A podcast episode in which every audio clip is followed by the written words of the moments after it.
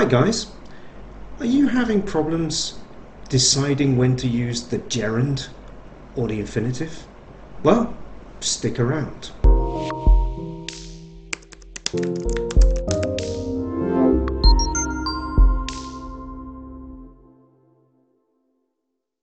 Okay, so I mentioned the gerund or the infinitive. Now, uh, this is actually quite a big area in English too, so to try to explain it in one video, uh, it would either be a very long video or it's just not very practical. So this is going to be one video in a series, okay, related to the use of the gerund or the infinitive.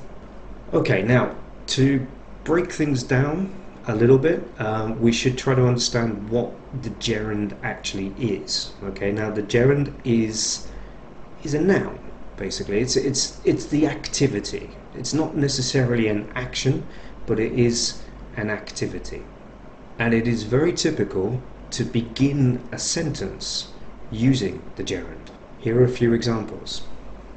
Making videos is good fun. Learning to speak another language has challenges. Speaking Spanish is something that I can do more or less. Going to the cinema is one of my hobbies. Eating good food is essential for good health. Okay, so in all of those examples, I put the gerund at the beginning. Okay, the gerund is the verb plus ing. So eat becomes eating, uh, make becomes making, go becomes going, etc. Okay, but it's the activity at the beginning of the sentence. Now, it is possible to begin a sentence using the infinitive form, but that that will be in a different video. But that basically is an imperative structure. Okay, I could say, "Go away," uh, "Listen to me," "Shut up," "Stop speaking."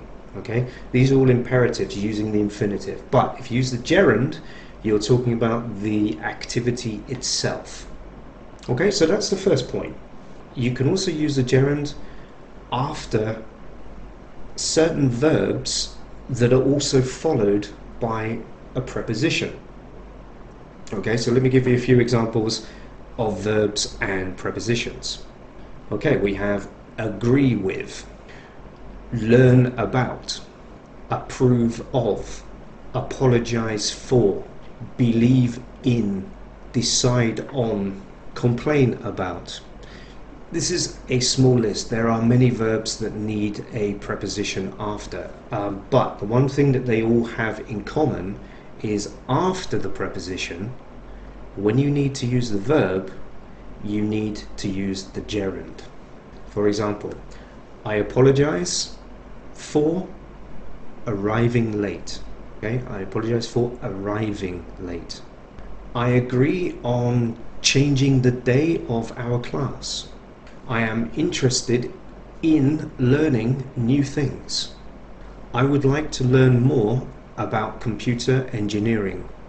In this case, I've also put computer, uh, but engineering is the activity, so computer engineering.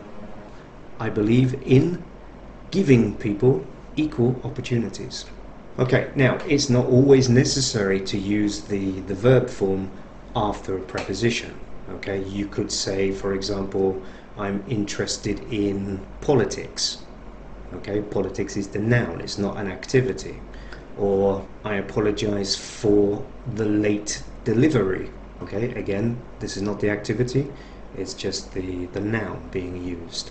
Okay, but if there is a preposition and you need to use a verb after a preposition, then it is going to be the gerund. Okay, so as I said, yeah, this is a big area, the gerund or the infinitive. There will be more videos coming out soon. I will do some short videos about particular words that are used with the gerund. Um, so stay tuned, look out for those. If they're not already available, they will be coming soon. So that is the end of this short video, and for the moment, I'm going to say, go and practice some English and I'll speak to you soon. Take care.